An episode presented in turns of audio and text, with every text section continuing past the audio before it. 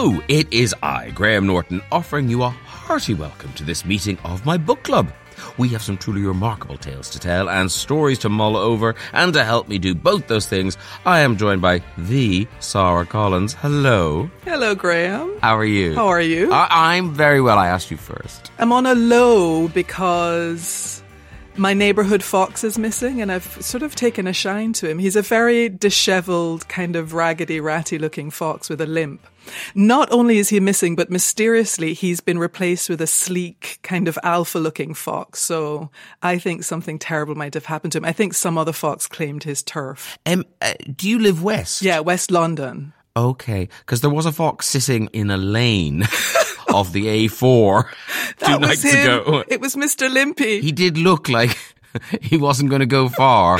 So, uh, yes, I have an awful feeling I know where your fox is. Oh dear, I'm going to be very crestfallen for the rest of this, Graham. I warn you now. Uh, all right, let's get going. And there is something of a travel vibe about today, but not perhaps in the conventional sense. First up, our book is Our Wives Under the Sea by Julia Armfield. It centers around a submarine voyage that does not go according to plan, and a rather awkward return to dry land. Here to get beneath its surface are Katie, who chose it for us, Varshini, Stuart, and Gabby. Hello, all. Hi, Hi, hello. Hi, Graham. Uh, now, uh, Varshini, uh, health, we all have health, but sexual health is uh, top of our list. Uh, Have you been delving into sexual health? I mean, it's an important part of your health. So I've been in London for the last few days, um, doing a taster in one of the sexual health clinics, which has been so interesting and so fun. The phrase taster is not Yeah, the word with you should sexual ever health, that's use in true. that setting. The other word is gum. What does GUM stand for? Gum stands for genital urinary medicine. Woohoo! One of my friends was like, "Are you are you a gum taster now? Is that your Oh, job?" Delightful. I mean, the mind boggles. Phrases we didn't think we'd hear today. Not a fan. And, and Gabby, is it's? I don't want to embarrass you, but is I mean, there's a health issue in your whole household, is there? God, there is. Yeah, we've got a kitten who brought in ringworm to the dog, to the humans, to the other cat. The cats might have to be shaved, and they are the most gorgeous, fluffy. Do the humans have to be shaved, Gabby? Thankfully not. I mean, I skip without it, which I'm very proud of. We've only got one human infected. And how have you been, Stuart? Keeping busy? Yeah, keeping busy. It's, it's quite cold in Orkney and um, I'm having a blockage in my flu, so that's not no. ideal for, for the, the weather conditions. And Katie, you told us about your new tattoo, but now your father, your father has stolen your thunder. Well, yeah, I mean, so he technically got the tattoo first, and I'm sorry, Dad, it's the worst thing I've ever seen. It's a tramp stamp of a cartoon hedgehog. Wow. Seeing a picture, it did make me think of the um, Stop, Think and Go hedgehog advert. Yes. So he's got like a really convoluted reason as to why he got it, which I'm actually just not going to even go into. But I kind of had that really awful reaction where they're like, oh, and did you choose to get this? and he's like, yeah, the guy followed my design exactly. I'm so proud of it. And I was like, mm, how delightful. We'll try and take your minds off all of that when we come back to discover whether our wives under the sea cause waves of excitement or if you think it should have sunk without trace. After we've spoken to Julia Armfield herself and after Sara has, well, helped us get away from it all. Is that the, the general vibe, Sara? I, I was fascinated reading Julia Armfield's Our Wives Under the Sea with the description of the deep bottom of the ocean. I mean, to me, it felt like a place that wasn't a place, that she's almost sort of trying to conjure up negative space. And I thought that was really effective. Um, and that it would pair well with three novels, I think, have a strong sense of space. Wonderful. Well, I look forward to coming with you. Uh, What do they say? It's better to travel hopefully than to arrive? Well, here's someone who doesn't sound like she's having that great a trip. I clasp the door handle of the taxi that's winding its way up the treacherous mountain roads, forging a path that will bring me closer to the truth. My grip on sanity is loosening as the separation between reality and this living nightmare rips down the middle. But I'm still holding on. I need an ally and a way out. Much loved actress Nicola Walker with an extract from actor Richard Armitage's new thriller Geneva. And later on, in a Talking Books First, we'll be hearing from both of them about bringing the audiobook to life and what happens when one of the narrators also happens to be the author.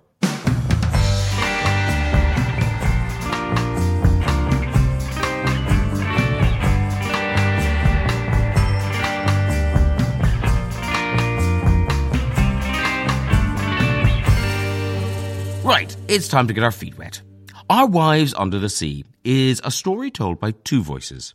Leah, a marine biologist who went on an underwater scientific mission set to go to depths never reached before, and Miri, her wife, who had to wait at home for her return, thinking of things to do to pass the time.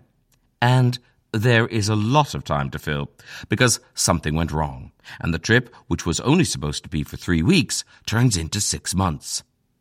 Leah returns safely, and the book starts with them both back on dry land. But Miri is beginning to realize that something is not right. Leah's behaving strangely, spending hours submerged in the bath, drinking salt water, and with physical changes happening to her face and skin. She's not really talking about anything, and all Miri can do is wait and try and work out what she needs, while also spending hours on the phone trying to get some answers from the mysterious Marine Institute behind the mission. Miri's account of their relationship as it once was and her growing unease on Leah's return is interspersed with Leah's description of the mission, how it went wrong, and eventually what happened to her and her two fellow submariners in the very dark depths of the ocean. Julia Armfield had her first literary success with her collection of short stories, Salt Slow, published in 2019. Our Wives Under the Sea is her first novel and came out in 2022. When we spoke, I started with whether she was aware that the idea was going to be a full length book rather than a story. Oh, I desperately did not know that this idea was the novel. What happened was um, most of the time, if you write a short story collection, what will happen is that you'll bring it to a publisher and they'll go, That's cute, but do you have a novel as well? Um, and so that's what happened in this instance. And I pitched a novel which I essentially made up on a train between uh, Clapham Junction and Balham, which, if you've ever been on that train, is not a long train. Um, so I, I made that novel up and then very much did not write that novel. Wrote a different novel, which I then brought to my editor, who, God bless her, was like, Well, cool. Have you got anything else? Ooh. Uh, yeah. What happened was that because my partner is extremely intelligent, she was like, okay, why don't you take a month, decide what you want to do, just be calm and figure it out. And because I'm not very intelligent, I started writing Our Wives that day. Um, and it was originally a short story, which I'd actually wanted to write a sort of a prize for having finished the novel. And then I, I came and sort of took a look at it and went, oh, actually, I think that there is more here and there is more that I want to expand with these characters. Now, Katie Blagden, uh, she's our clubber who chose your book. She's got some great questions.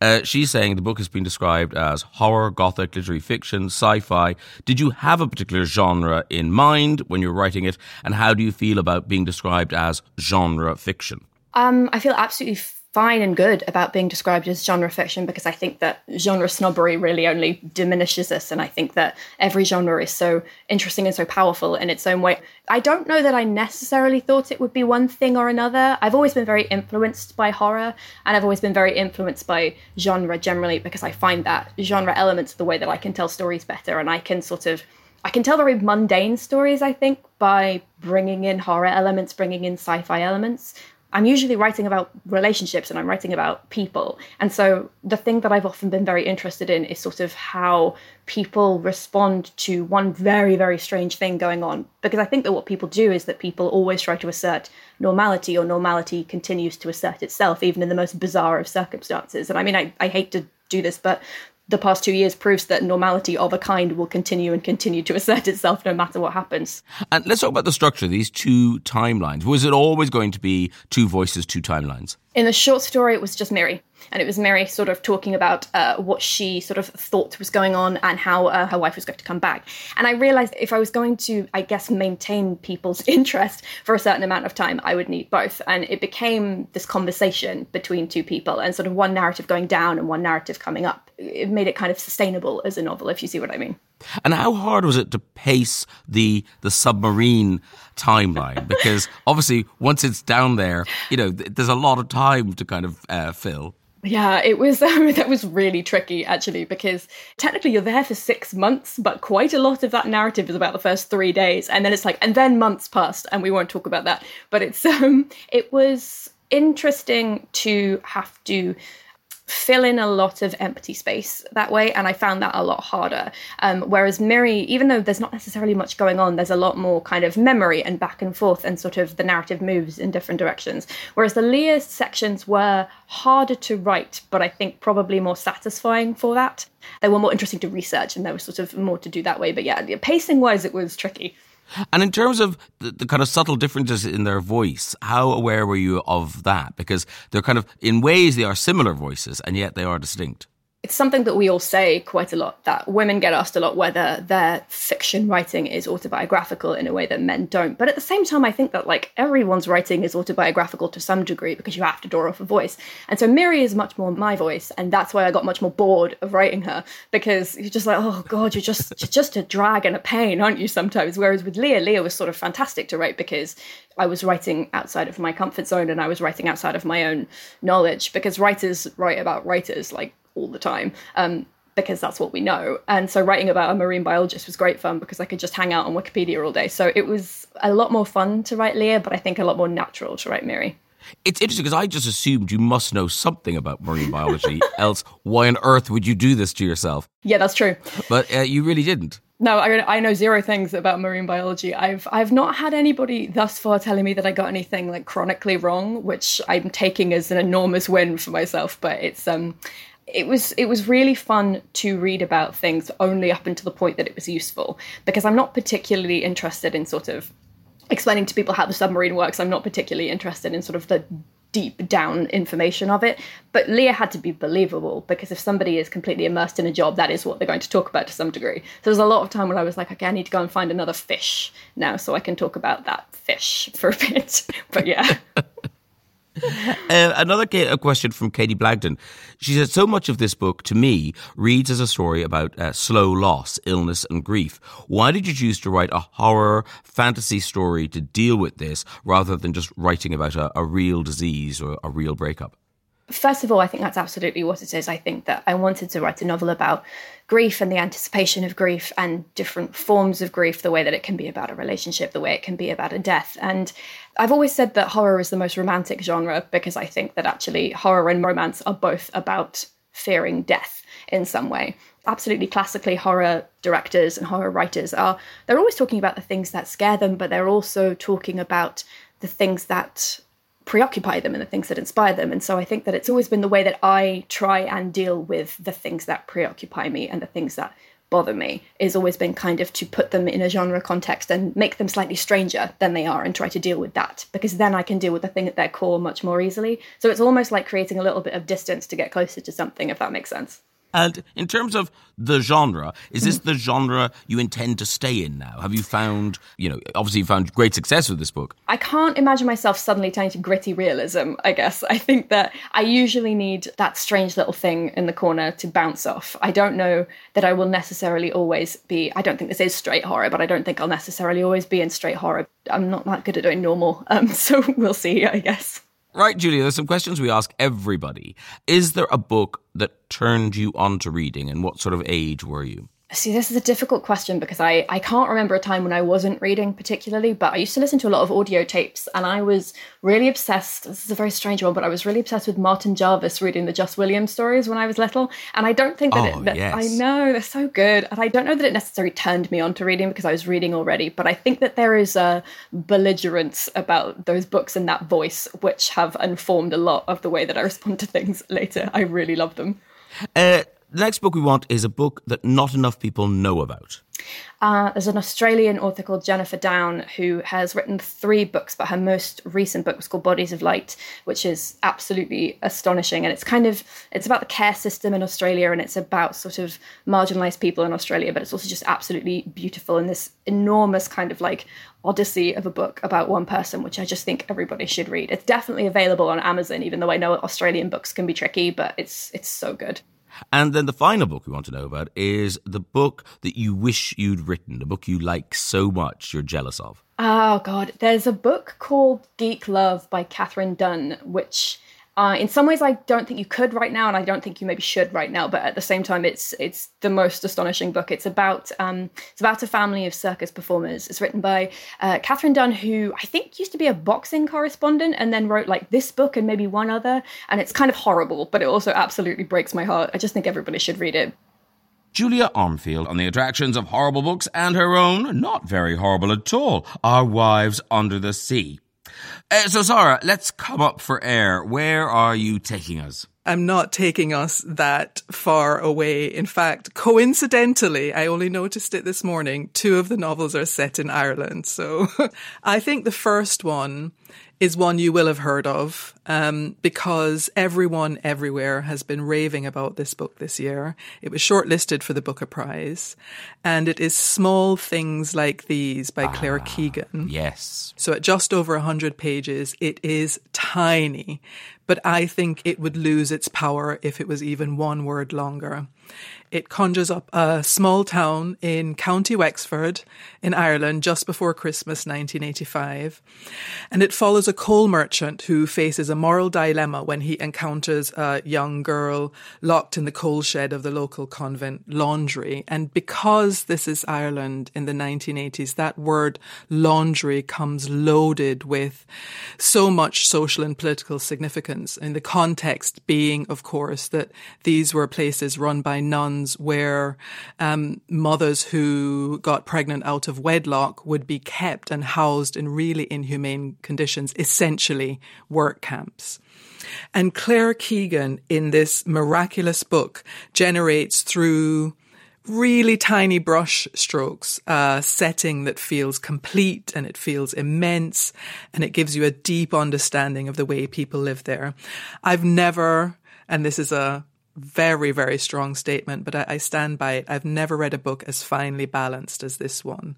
It's quiet, it's gentle, it lulls you with its rhythms, but it's smuggling a sharp edged shank inside of it because it builds to this devastating indictment on the cruelty of mother and baby homes and, and these laundries. Fabulous. Okay, great first pick. Uh, where are we going next? Next, well, shall we stick with Ireland? I think we should. Go on. Um, yeah, yeah, yeah, yeah. This one's had a recent Netflix adaptation actually as well, so people can also watch the show if they want. But first, they've got to get the book, um, which is The Wonder by Emma Donoghue, who I believe is in another cracking episode of the podcast talking about her brilliant novel Room. She is. It's set in a tiny village in the Irish Midlands in the middle of the 19th century. And it follows a young English nurse who has recently been in the Crimea, but she's dispatched to oversee the strange case in this little Irish village of a young girl who claims to have survived for months without eating. And the nurse is supposed to monitor the girl to decide whether she's a fraud. But this really thrillingly intricate relationship develops between them, the atheist nurse and the feverishly pious young girl. And the nurse's skepticism kind of meets the girl's faith, and a really wonderful story emerges from that. It's set against the backdrop of the Great Famine of the 1840s and the nurse's recent experience of war. So it's thinking about what people hold on to, whether they hold on to faith or lose their faith through devastating experiences. Uh, I kind of think it's a bit like Wuthering Heights in its use of pathetic fallacy, and I've thrown in an English literature A level word there, but you know, everything about the landscape and the and the conditions is sort of as mad and feverish as the people. Okay, with a with a heavy heart, we leave Ireland. Where are we going now? this one, amusingly, is even closer to home for me because we're going to be in London. But it's White Teeth by Zadie Smith, who we have also had on the show. Yeah. We've got to have Claire Keegan on and then it'll be a kind of trifecta. but anyway, White Teeth was Zadie Smith's first novel. She wrote this while she was a student at Cambridge University. It isn't perfect. Um, Zadie Smith herself has said that, but I did love the journey through the lives of two families in Willesden through the 70s and the 80s. One is Jamaican English, one is Bangladeshi English, and it explores how their fortunes diverge and intersect. And it's serious and comic and extremely clever. But what I remember as really standing out for me was the it, it has an almost Dickensian panoramic sweep of life as it was in that part of London at that time, which is why it's on this list. The sense of place here for me comes together as a kind of accumulation of the quirks and eccentricities and cultures and traditions of the people who inhabit it. And sometimes that's more powerful than just nature writing or straightforward outright description.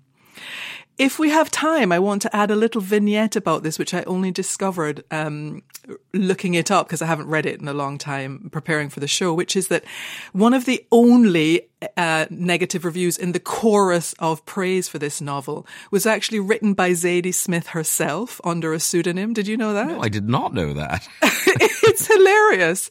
She wrote a review in which she said it's the literary equivalent of a hyperactive, ginger haired, tap dancing 10 year old. wow.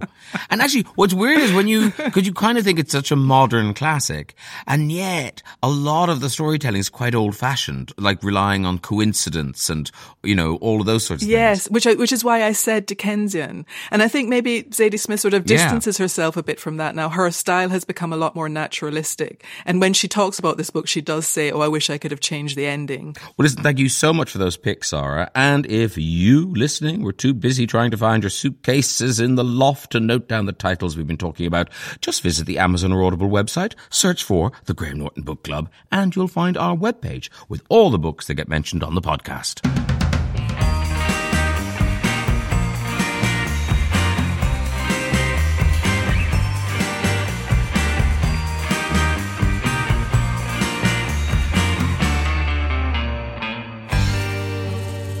Okay, time to plunge into Our Wives Under the Sea. The book club members joining us to talk about it are junior doctor and library enthusiast Varshini Vijaykumar. Hi. PhD candidate, lecturer, and Instagram book reviewer Gabby Humphreys. Howdy. Hello. Ex Orkney Library Twittermeister and now RSPB PR Stuart Bain. Good day. Hello. and ex bookseller, now literary agent, Katie Blagden, who chose the book for us. Uh, so, Katie, kick us off. What did you love about this book? Why did you want to share it? So, there's an incredibly flippant answer to this, and then a slightly more serious one. And the flippant answer is I spend too much time on BookTok. It's got a beautiful cover, and it's basically lesbians, Lovecraftian body horror. Like, ticks a lot of boxes mm. for me, clearly. So I was like, you know, why not? This is fantastic. The non flippant answer is that it's a really beautiful story. And actually, for anyone who's ever had a thing where they have to either be a carer or deal with someone who's in like a serious illness, she just handles that whole thing so well. So yeah, I kind of came for the lesbians and stayed for the love story, basically. Okay. And now, Varshini, you you'd read this book already, so this is your second time around. Uh, what did you make of it? I'm so glad that you chose it, Katie, because like you said, I feel like this book was made in a lab for me because it's a queer story. There's horror stuff. the sea is really, really frightening. All the elements of this should have been like the perfect book for me. And I just didn't get on with yeah. it the first time I read it. And coming back to it this time and kind of accepting that the main story is the love story and the eventual disintegration of that love story has really made me appreciate it in a way that I didn't the first time I read it. Okay, I, I, this is an odd question to ask about any book, but I think we're allowed to. Gabby, what do you think this book is really about? Wow. Um, well, it's not really about the sea, is it? And that put me off. that put me off it from the start. You know, I'd heard of this book before, and I'd heard good reviews from it, but I kept thinking, I don't care about the sea really. I don't care about submarines. So to me, I think this worked really well because it was actually about illness and about love and, you know, heartbreak and death, which we know I love reading about. uh, Stuart, reading the book through uh, men's eyes, how, what did you think of it? Well, I, I feel a bit sorry for Katie because I think I have been on the panel for every book she has chosen over the series we've done.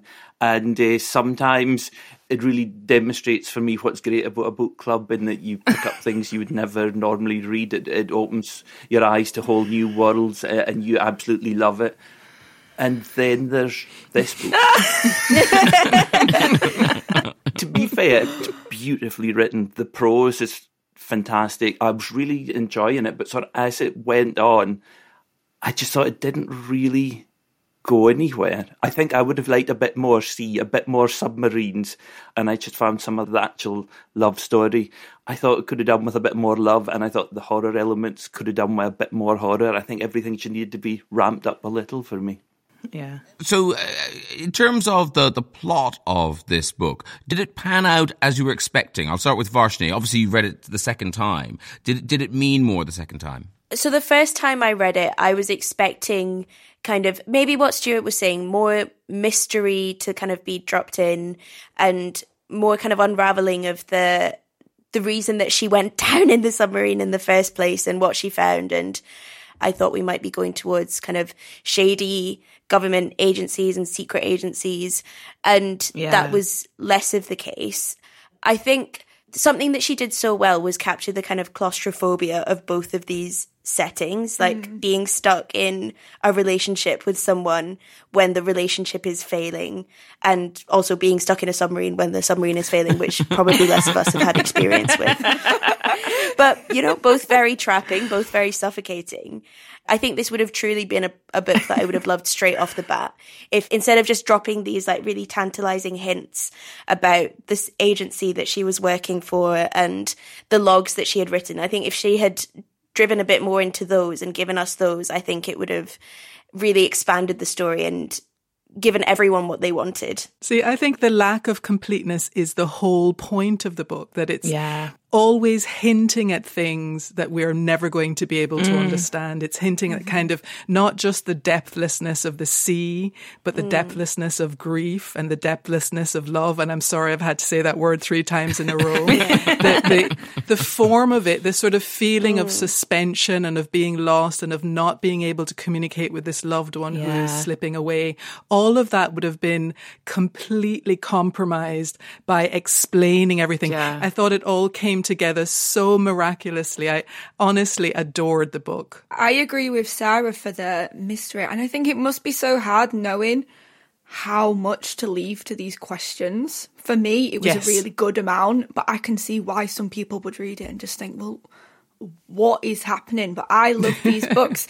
I call a lot of books no plot, just vibes. And this was, you know, kind of terrifying vibes. For me, I really liked the amount Yeah. that we were given. Stuart, were the vibes enough for you? Not really. I, I think it was very telling in the, the interview with Julia that it started off as a short story. And I think for me, it probably would have worked much better if it had stayed as a short story. I, I think it was interesting when Julia said that it was originally just Miri's voice, but she was going to maintain the interest she needed to bring in Leah's voice. And I thought, I think Leah was a much more interesting character, and I would have liked had to have been slightly more developed. And I, I thought it was funny in the interview when um, Julia said that um, Miri's voice was much more like hers, and she was a bit of a drag and a pain, and that's exactly how I felt the character. Actually, I think she's quite clever because she she basically foresees some criticisms and cleverly drops in some things where it's like, no one knows why we weren't panicking on the submarine. It was a bit odd. Anyway, and you're like, okay, I guess sidestep that. I think she kind of foresees a couple of things where she's like, maybe I do need to answer that. But it, because there's so much detail uh, about the relationship, I feel like if you're not invested in that relationship, the book fails. How emotionally connected were you to this relationship between these people? Uh, Katie. For me, I I found it really emotional and connected. I think there's still slightly that thing that quite often when you read about same sex or queer relationships in literature, either it's like all about them being gay or them overcoming the fact that they're gay and they're having to like come out to their parents or something.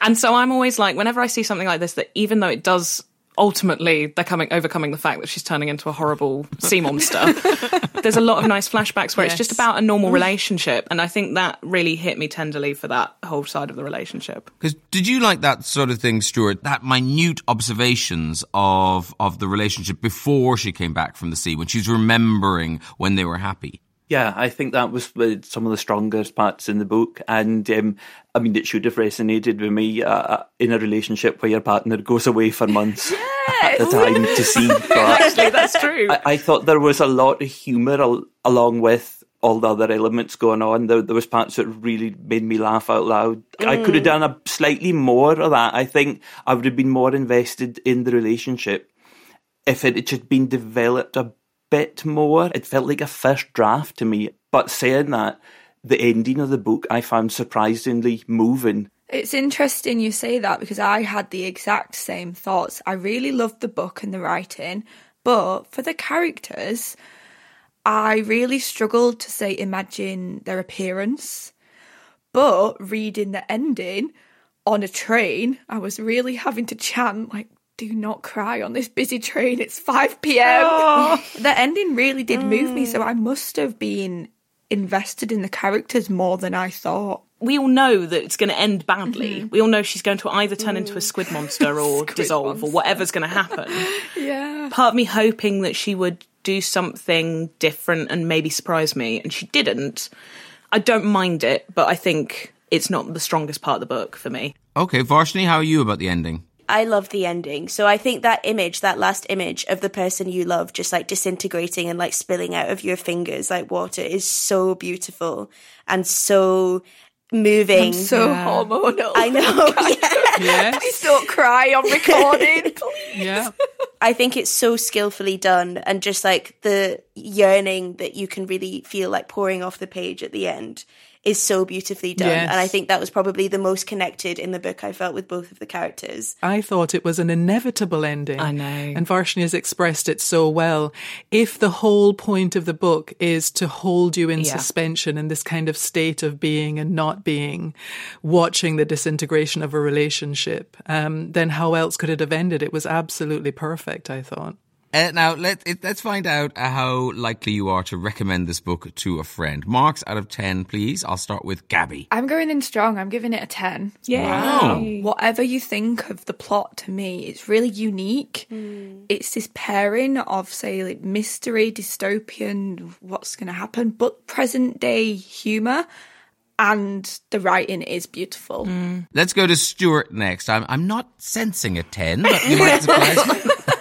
Um, I'm still not entirely sure how I feel about this book, but I think I'm going to end up giving it a bigger score than I would have before I, I read the printed version. So I'm going to give it a seven. Seven, not too shabby. Oh. Uh, Varshini, how is it faring in your scoreboard? I think on this second reading, I would probably give it an eight. I know a lot of my friends have loved this book. I think if you'd asked me four months ago, I would probably have given it something much lower. But I think just the discussions that it's generated and um, with friends and with you guys, I would give it an eight.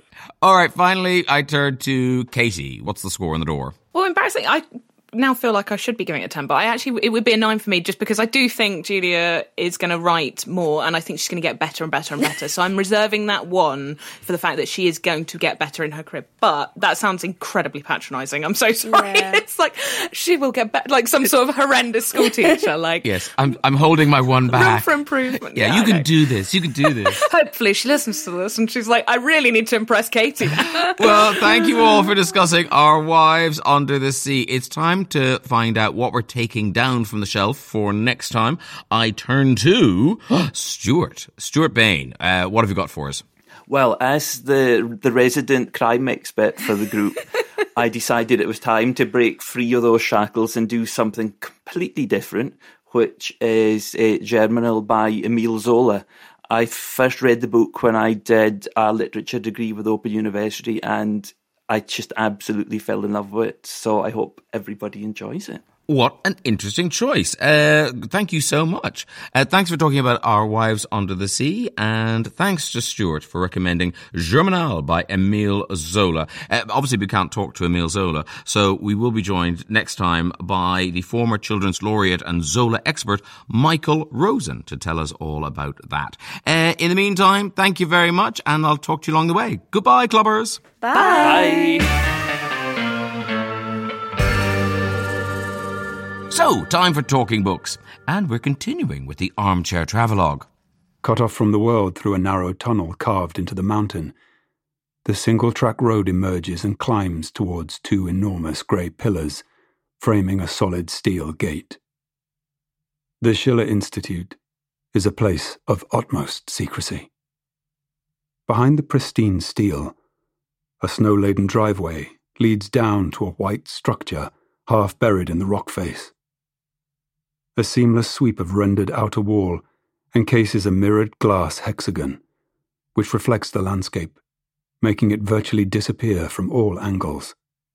Richard Armitage is well known for his many stage and screen roles, including Thorin Oakenshield in The Hobbit, the lead in the Netflix series The Stranger, the voice of Trevor Belmont in Castlevania, and previously in the long-running UK spy thriller Spooks, which is where he met Nicola Walker, whom you might also know from The Split, Unforgotten, Last Tango in Halifax, and a host of other incredibly successful series. Richard has now turned to novel writing, and his debut thriller Geneva has just been released as an audiobook. Richard is an absolute doyen of audiobooks and voiceovers and was an obvious choice to read his own. However, Geneva has two central voices, male and female. So it seemed a very good idea to enlist the help of his former Spooks colleague, Nicola, which meant I got to speak to both of them. Starting with whether the fact that she was reading alongside the author was something Nicola found a bit daunting. I think if I hadn't known Richard, from Spooks, I would have been really nervous. But because I know Richard, all I wanted to do was do it well for him. So that was an added pressure. Also, even when it's a brilliant book, it's quite nice just to, you know, have a laugh with the producer, roll your eyes, kind of go, ooh, that's a bit clunky. Uh, obviously, none of that could go on. well, it could because I wasn't there, so you could have said what the hell you wanted about it because I wasn't listening. I was on my own in a studio in Glasgow. And for you, Richard, how odd was it for you? Because obviously, when you're writing it, you're doing all the voices in your head. Was it hard to give away sort of ownership to Nicola and kind of go, oh, now she's stressing that word? I wouldn't have. I didn't think about it until I started listening to Nicola on the plane very recently, actually. I was like, she she's made it better. She just sounds so much better. And I wanted to go back and re-record my stuff because she'd done some of the voices better than I'd written them. So, uh, but it, it's a really fascinating process to hear your words spoken and interpreted by by somebody else. I really truly understand scriptwriters now when actors kind of take their words and you know, make them the character. And for you, Nicola, because you know Richard and you've worked together on screen, was there a slight sense of auditioning? Like you will be gutted if this gets made and you you don't get to play the part? No, the best thing is, I mean, I think I'm too old to play the part if it ever went any, anywhere else. So that's the brilliant thing about anything that you're recording. You can be anything. I think about how much it would cost to film Richard's book. You know, we're suddenly we're in Geneva, suddenly we're having a fight on the edge of a cliff. I mean, that's the beauty of audio, isn't it? It's my favorite medium. And for you, Richard, was that part of the joy? Were those things in your head at all when you were writing about, you know, ooh, what if this was ever filmed? Absolutely. I mean, I've been desperately trying to sort of write myself into a ski drama because I love being up a mountain skiing. And I was like, if, if I'm going to write something on a piece, uh, and you know, it's interesting because there was a couple of scenes that I had, had written not quite realizing where it was tapping from in my brain and realizing it was a scene that Nicola and I had played in Spooks where she's tied up and drugged on a, in in this kind of by you, by safe you, house by me. But I didn't even know Nicola was going to read it at that point, and then it wasn't until she said yes that I went. I wonder if she'll spot that scene. And did you recognise it, Nicola? When I read the book, I didn't recognise that, but when Richard said that had sort of been floating around in his mind, yes, it makes sense. And because you have worked together, was it ever suggested that you would read these actually in tandem in the room together so you could kind of match each other's energy and, and you know, match tone and stuff? It wasn't talked about, but actually, now you say it, if if someone had said that, I would have got on a train to Glasgow to record with you because it sounds like a really good idea, and it would have been nice to have a beer, right? Yeah, I'd have loved to have done that. Although I yeah. think I would have got shy then, interestingly, because it is your work. I mean, there were moments where with me trying to do a Canadian accent, which I am so glad never never made it onto the record. You're pretty sure you can do it, and then the first time it comes out of your mouth with your earphones on and your mouth close to a mic, you hear yourself, and and I just went, cut, stop, stop. I, that is, it's not in my repertoire at all. And I think if you'd been there, I'd have been really ashamed. And for both of you, uh, you know, is this the only bit of your job where there isn't rehearsal, where it's just kind of hopefully one take wonder, you're just in, you're done, boom, out. I made the mistake of not reading an audiobook once and then got halfway through and realized I should have turned it down. I'm not going to say which one it was.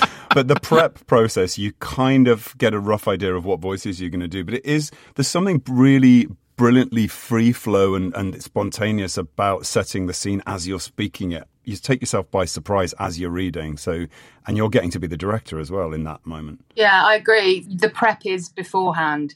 You feed so much off the other actor. That is what acting is. It's feeding off the other person. So when you're alone in a sound booth, you have to have thought it all through before. I did the same thing. I did a book early on and I didn't understand that you had to do that much prep. I just read the book and I thought that was enough. And I turned up and it, there was, I think there was a party scene where there were about eight different accents, and it, it was an absolute car crash of a recording. I don't know how they didn't sack me. It took us hours and hours because I kept forgetting who, who, and they kept stopping, going, "No, he's Dutch, Nicola. That character's Dutch." And I, oh, awful, awful. So I learned, I learned by getting it completely wrong. You just have to do the work before you get in there. And listen, guys, there are some uh, questions we ask everybody. So let's start with you, Nicola. Um, a book that turned you on to reading. What started uh, books for you? The one that um, sort of blew my mind uh, as a child and continues to as an adult because it's still given uh, to children is Gulliver's Travels. Uh, I remember reading an abridged version at school, and then as I got older, it travelled with me. So I studied it at university as well. It's always struck me that how did this book that's actually biting uh, political satire get reduced down to being a cartoon and, and made really childlike? So that was the one that started me. And Richard, uh, a book for you? I would probably say um, Danny, the Champion of the World by Roald Dahl. It was a bit like having the stabilizers taken off because it was being read to me in school and then I was taking it back home and reading it myself. Like it was the first time I became an independent reader as a kid. And I remember being obsessed with the scene where they, they put pills into the raisins and sew them up with a needle and thread to sort of poach the pheasants. And it was the first time I really started to dream in stories. And uh, yeah, that had a massive influence on me. Uh, the next book we want to know is one you recommend to everyone because you feel like not enough people know about it. I'll kick off with Richard this time. It might be a little bit cerebral, but I offer Marcus Aurelius Meditations it was a book that I had never read, and then I was asked to do it for Audible and sat with a producer through the screen. And literally at the end of every passage, I would look up with my jaw open, going, I can't believe what this guy's writing about 2,000 years ago. And so many writers since then, when I've, I've read them, like Chekhov, I get into the work and I think, he's read Marcus Aurelius. It was never intended to be published. It was a, it was a sort of self reflective diary, but for anybody that needs a sort of dip in for a little bit of daily help, you can just take a passage, read it, and go, yeah, it's okay. It's all all right. Wow. Uh, that's an amazing choice. The stakes are very high now, Nicola. Uh, what, what have you got? Uh, How to Train Your Dragon. Um, it's my son's favourite book. No, um, I am going to try to read Marcus Aurelius. I'm going to try to learn to say it first, and then I'm going to try and read it. I do have one that's really annoying that I try to make people read. I am a huge fan of um, Journal of the Plague Year by Daniel Defoe. Literally, no one would take me up on that during the pandemic. I reread it during. you read it during the pandemic. Why did you read it during COVID pandemic? But I reread it then. I'm slightly obsessed with it it's reportage. It's somewhere between truth and fiction. And someone writing in the 1600s, I find that really fascinating. And it's all London. It's um, death tolls in boroughs that my family lived in. So I, I have a really morbid fascination with that. I don't get many takers on it. I don't know why. I'm I'm up for it totally. Nicola Walker and Richard Armitage talking about the books they love as well as about their recent joint venture bringing to life Richard's own audiobook, Geneva, which is an Audible original and available as we speak.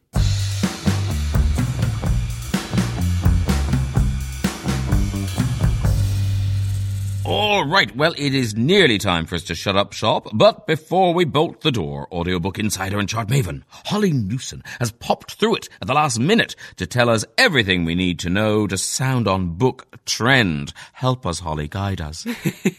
okay, I shall.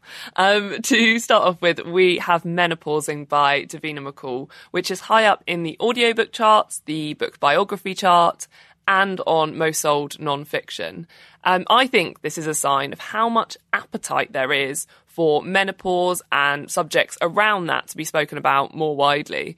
There's also a lot of love for Davina, of course, um, but she's definitely picked a good topic to write about, as we also saw the definitive guide to the perimenopause and menopause by Dr. Louise Newson, no relation to me that I'm aware of, uh, shoot up in the overall bestsellers while it's still in pre order.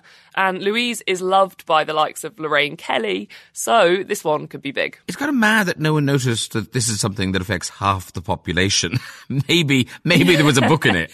yeah, and I think a lot of people had it in their heads that it was uh, like a small fraction of, of older women that we do not care about, and it's like, well, not actually that old. and it's a common, whoever you are. All right, what's up next? I've been keeping my eyes on a book called Snap by Belinda Bauer. This is a thriller based around some kids whose mom goes missing uh, that came out in 2018. It was really well received at the time, even being longlisted for the Booker Prize. Um, but it's been climbing the charts again recently after it both went on sale uh, and was mentioned on TV. Uh, and the Kindle edition has been doing great in the crime thriller and mystery chart and in the most sold fiction chart. I think there's a chance that this is the next crime thriller that we'll see hanging around on the charts for a little while. And uh, finally, I believe you have news of a celebrity who doesn't want to get out of here. Hmm. to finish, we saw Matt Hancock with his book Pandemic Diaries reach number one on the infectious and contagious diseases chart. So um, I'll just leave that there. I must rush away and Google what's number two. Uh, thank you very much, Holly. Don't forget you can find details of all the books we talk about on our webpage. Just search for the Graham Norton Book Club on Amazon or Audible, and there they'll be. Our clubbers have gone off to plan their summer holiday, probably Club Med. Not many of them being eligible for Club 18 to 30, obviously. So it just remains for me to thank my fellow traveller, Sara Collins. Thank you so much. You back on Fox Watch now? I'm actually off down the M4 to go look for Mr. Limpy Graham.